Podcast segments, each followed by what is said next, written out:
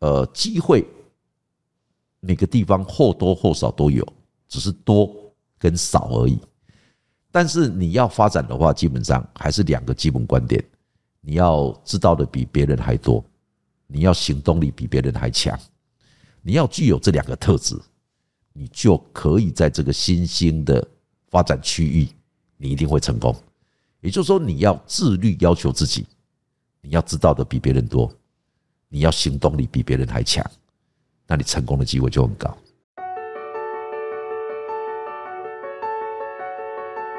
畅谈嘉义大小事，一起聊进心坎里，让我们整天在一起。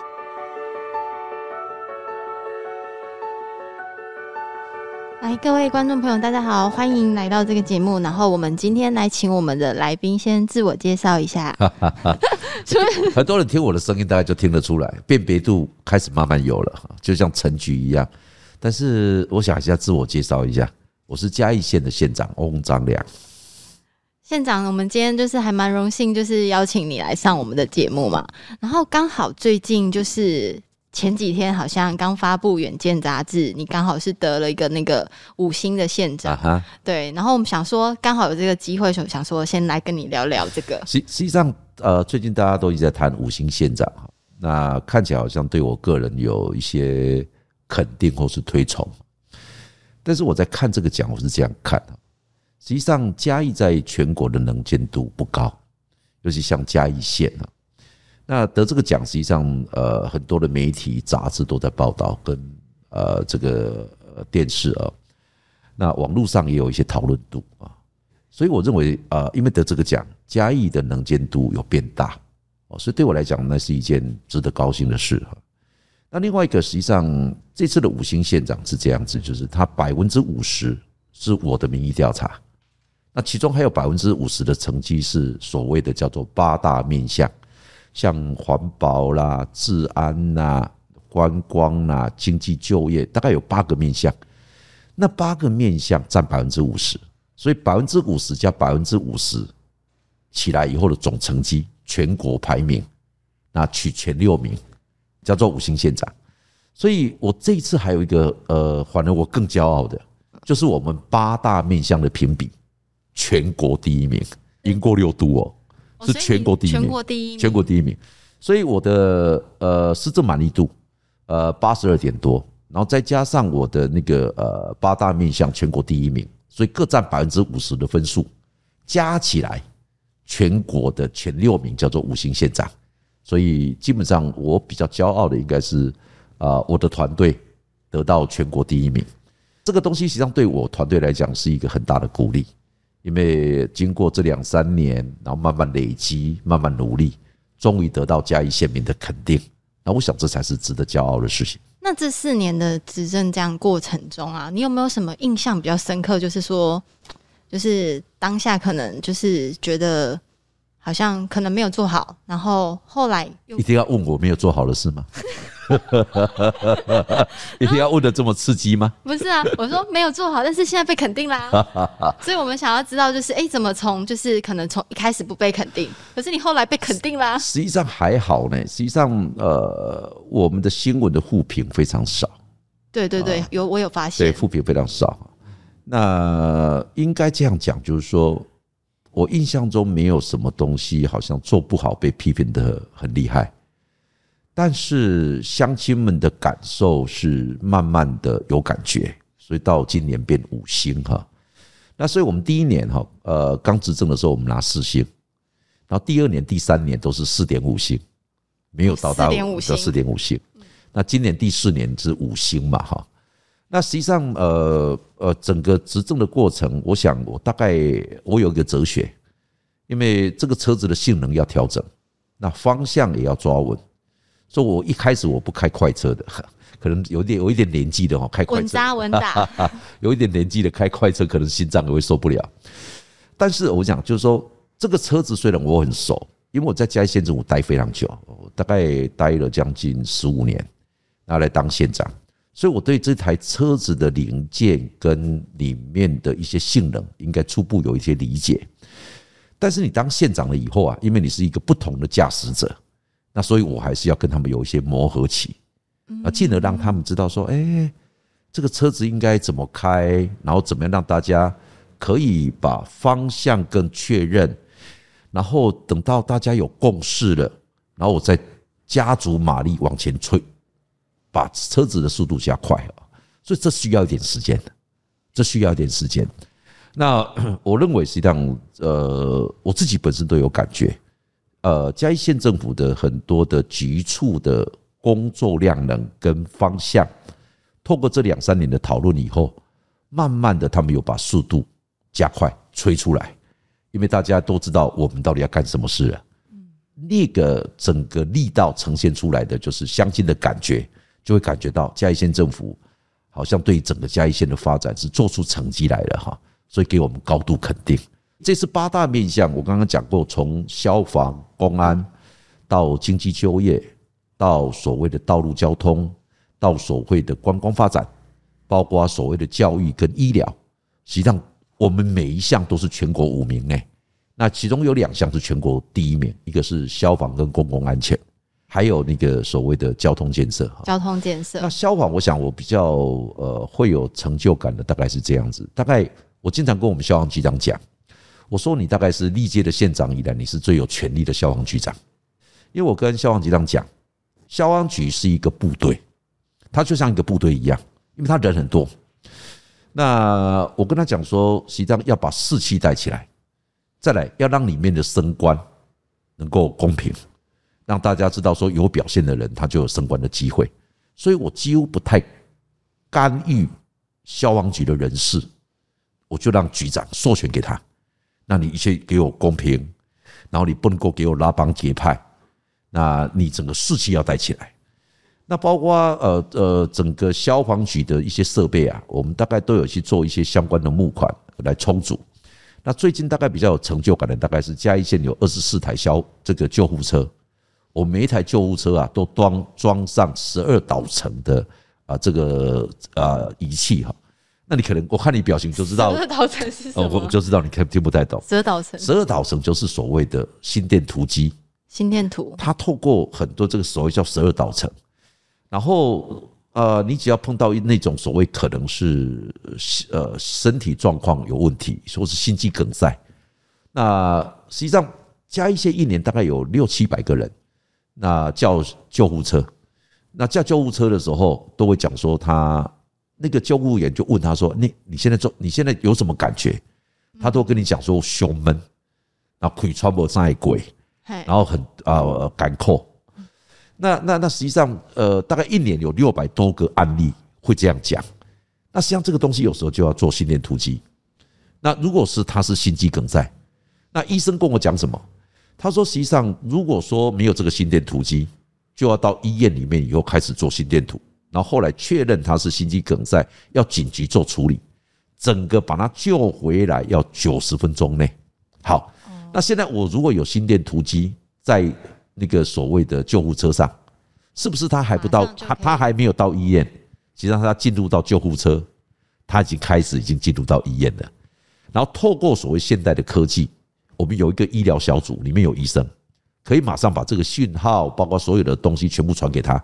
那里面有一些医生，有两三两三个医师，他们就会去解读。那如果他是所谓的呃心肌梗塞的病人，如果从这个诊断里面看出来，送到医院以后马上进入到处理的程序，所以他可以救回来很多人。所以我想这个大概是呃我比较有成就，感觉到自己好像在救人，也救回来很多原本已经 O 卡没有呃可能没有救的人。那因为有这样的设备，把一些人命抢回来。那这个实际上当县长这样子是非常有成就感。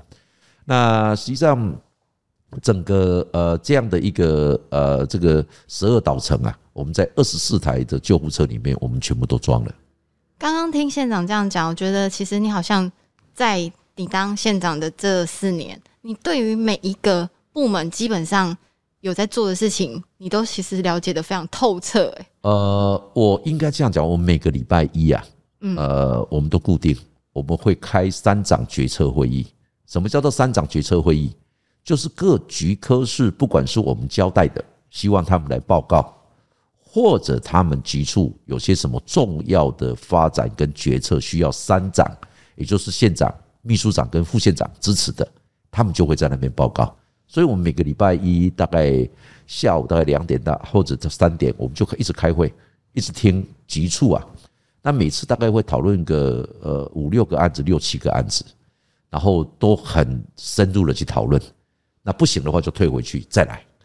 所以基本上通过主管汇报跟三长决策会议啊，大概我就会了解各局处里面他们所做的一些工作，我就会比较深入。那我也有亲自去呃主持这个开会啊，几乎都是啊我全部我自己主持，所以比较会就像你讲的，有些局促的状况我比较容易掌握。细节好像都知道的，就是很透，就是很清楚。也没有办法每个细节啦，因为呃，但是重要的工作。就是你可能很就真的是整个大局有每一个局处在做的事情，你可能都其实掌控的。呃，每个局处里面重要的呃工作跟呃百姓呃有直接关系的，而且是转型的创新的东西，我大概都知道。那嘉义在这四年来啊，就是从你一开始接手当县长到现在，你觉得在？哪一个部分你觉得是真的让你感觉有很不一样？嘉义是一个农业县，农业那嘉义县长久人口外流，那嘉义的年轻人，那大部分都到外面去工作，那或者去发展啊。那嘉义长久以来就会认为是一个牧歌情调哈，慢慢的哈，然后好像人口啊大量外流的一个县份啊。那这个状，这个这个这个状况，这个感觉，它就是一个真实的嘉义。所以嘉义人基本上就这个该自己现实的发展，还蛮有一点自卑，或者是感觉到自己是活在一个不太发展的地方。那这两三年的我们的努力啊，我感觉到我比较感觉到安慰的是什么？是嘉义人看到了可能发展的希望。那这个带给嘉义人希望是非常重要的事情，所以我认为，如果从总体的角度来看，我这三年来呃最大的一个呃成就，应该是让嘉义人启动了对嘉义的希望，所以我们打出了叫龙宫大限。那现在的我们讲说龙宫大限正在实现，那我想这个希望感是很重要。当你有希望的时候，你就可以调动所有的积极的力量，为这个进步的事情。大家来投注一些心力，那嘉义就会启动一些正向循环。我想这才是最重要的事。就是还蛮高兴可以邀请到来你来参加我们的第一集，因为其实我们会这是第一集吗？对，你会是第一集。因为我我们我们其实想要做这件事情，是因为其实现在越来越多人回来嘉义。那其实正在创业的这些年轻人，就我们讲的百工百业，他不管是务农也好，接家里的工作也好，我们我们。想要接下来想要让更多人可以去听见这些人的。实际上，嘉义充满了各种可能跟希望哈。我举一个最简单的例子，呃，嘉义现在有很多具有国际性质的地方，比如说阿里山，嗯，它带有国际性。对对对。好来，故宫南院，它带有国际性。那未来的科学园区也带有国际性。所以基本上嘉义是带有跟国际连接的基因，那未来可能会有更多带有国际性的东西会进来。所以我一直在想说，太保这个地方，那有故宫南面，那也有所谓的科学园区。那太保现在有很多从化区，也有很多土地。我怎么样把一些具有国际性的这样的一个呃因素啊，再把它再堆加？然后让那个地方变成是带有所谓的呃国际性质的都都市，然后发展成一个呃比较是低度开发，然后休闲的，然后既有呃这个呃消费质量的一个都市。但是我想这个样的一个发展会有别于很多的传统都市。那嘉义是有这个条件。对，因为我们现在其实蛮多就是呃，应该是说反。要回来嘉义创业的年轻人，那大家其实都在嘉义找机会，甚至是就是找可能。那如果是县长，你会觉得就是当他今天可能想回来嘉义创业的这些年轻人，你有没有什么建议，或者是说，我应该这样讲哈，嘉义应该是一个新兴区域，新兴区域就是它是一个正在发展的新兴的一个地方跟力量。那这个新兴的地方，当然它就充满了无限的可能性，那也充满了机会。就好像呃，有很多过去乡下的小孩子到都市都市里面去打拼，然后那个都市实际上刚好在成长，所以它充满了各种机会，充满了各种机会哈。那呃，实际上嘉义现在也是一样，它刚要发展，而且持续可能在未来的十年、十五年会一直往上走。那这个一直往上走的态势，实际上就是年轻人最好的机会，他可以乘着这个态势。然后去找到他可以发展的空间，进而能够找到自己的角色啊！我想这个是一个非常重要。那当然，我都跟年轻人建议是这样子，就是说，呃，机会每个地方或多或少都有，只是多跟少而已。但是你要发展的话，基本上还是两个基本观点：你要知道的比别人还多，你要行动力比别人还强。你要具有这两个特质，你就可以在这个新兴的发展区域，你一定会成功。也就是说，你要自律，要求自己，你要知道的比别人多，你要行动力比别人还强，那你成功的机会就很高。听到就是县长这么建议，其实因为我们蛮常在就是嘉义县的很多活动，基本上都会看到你。因为只要你知道，你基本上可以到的地方。我这样讲会不会像心灵鸡汤啊？我就是想要让你讲心灵鸡汤，我们要鼓励多一点人可以回来嘉义。但是我讲是实话，好不好？对，我们回来嘉义之后呢，大家就是我觉得团结力量比较大，然后就可以让更多人就是看到嘉义这个地方。实际上，一个新兴区域原本就有这样的一个吸引力。那但是你一直要保持你是一个新兴发展的一个态势。这个是这个态势要要要要要要就要县长努力，要要对的没有错，要大要大家看得到啊。当这个新兴的态势大家看到了，嘉义县政府所扮演的角色就会慢慢降低，因为各种积极进步的力量会进来，那就不用政府扛那么大的责任。那政府在干什么事？政府实际上是创造环境跟机会，也就是说把环境弄好，那让所有有心想要在这里面打拼的人呐。在一个好的环境里面，有好的机会去发展自己想发展的，这个大概就是政府该做的。我想我听完你这么讲，我都对嘉义就是充满了就是 感觉无限的可能。未来十年到十五年，好吧，所以哈，呃，聪明的人先进来插旗，你了解嘉义的发展，那去寻找到自己的位置。我想未来十年到十五年呢，不断的去思考这个地方发展的机会在哪里，你就有可能有机会。那县长其实接下来就是也开始准备要就是选举了嘛？那你对于你未来假设说未来四年，你有什么有可就的期许吗？呃，实际上这四年是已经把整个嘉义县发展的态势跟方向已经抓稳了。那现在最重要就是要深化这样的一个方向。那我刚刚讲过哈，实际上未来十年到十五年是最重要的。那嘉义县现在有点类似，像是一个怀孕的妇女。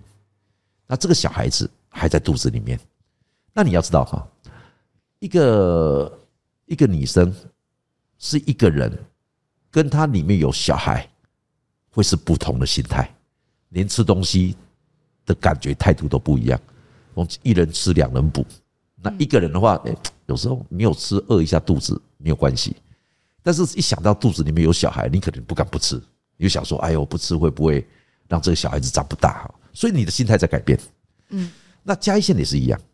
嘉义县实际上自从有呃科学园区，自从有水上南境、中埔公馆，包括民雄航太，还有整个嘉义县现在发展的态势，嘉义县就像是一个已经怀孕的妇女。所以我相信嘉义县人的脑袋态度会跟过去。没有这些东西不一样。那现在是最最辛苦的时候，因为你的小孩子你要去产检，你要让他看他有没有在长大，然后你要让他顺利出生。那出生的时候，你又要花好长的一段时间，然后让他能够平安长大。他要打疫苗，他要挑奶粉，他要看他整个的成长过程有没有问题。那所以非常辛苦的。那到差不多三岁，诶，他虽然可以跑可以跳了，但是他对很多东西的认知啊、判断力还没有那么强，所以他基本上在你的眼睛底下啊，蔡依然他在三岁以下到处跑，你还是看着他，你不敢眼睛不看他。好，那慢慢他上小学了，那到要到到什么时候？要到他国中成年了，那开始慢慢他有自己。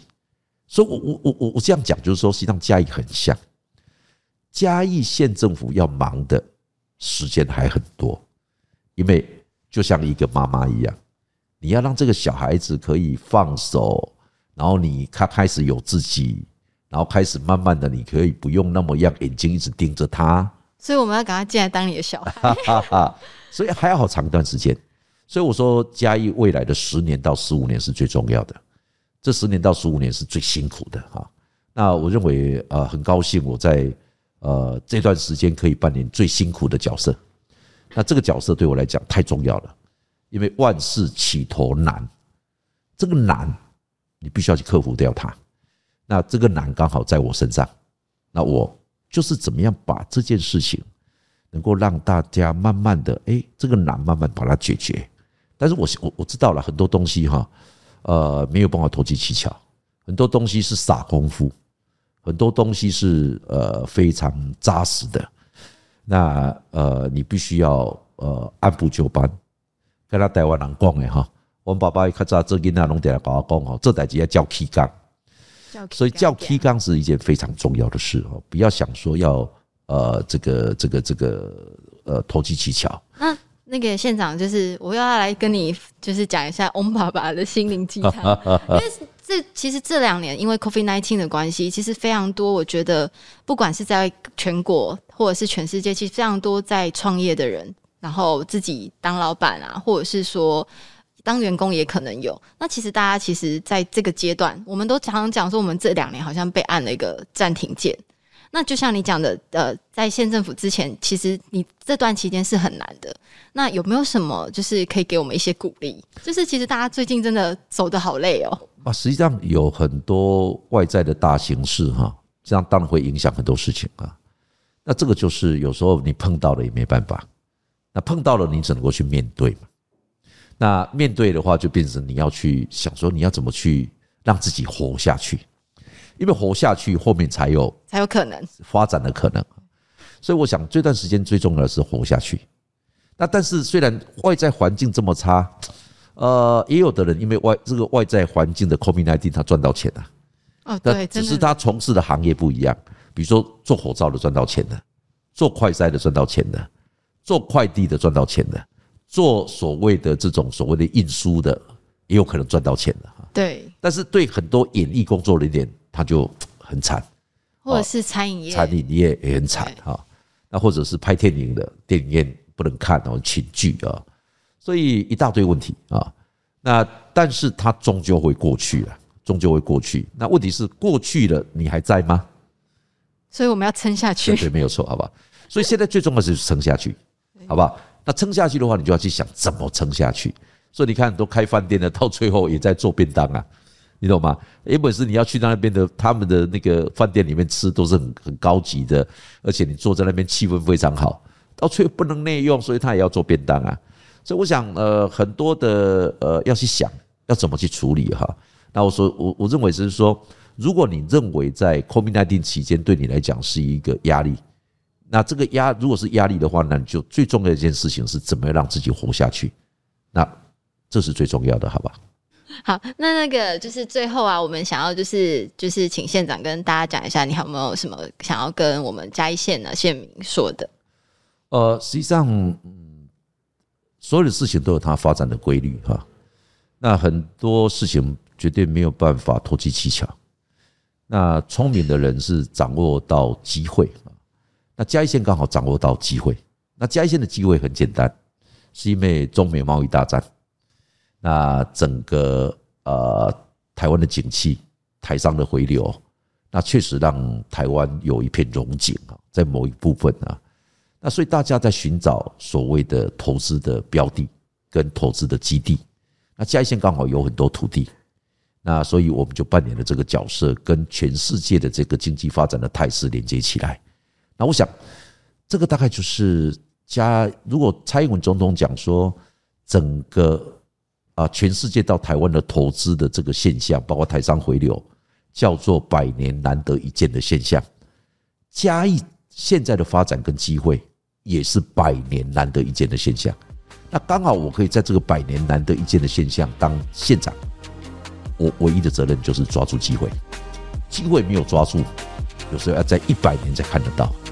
所以我想，呃，最重要的是，所有的人都有百年难得一见的机会，那你就好好去想怎么去抓住你的机会，大概是最重要的，好不好？好，我们谢谢县长。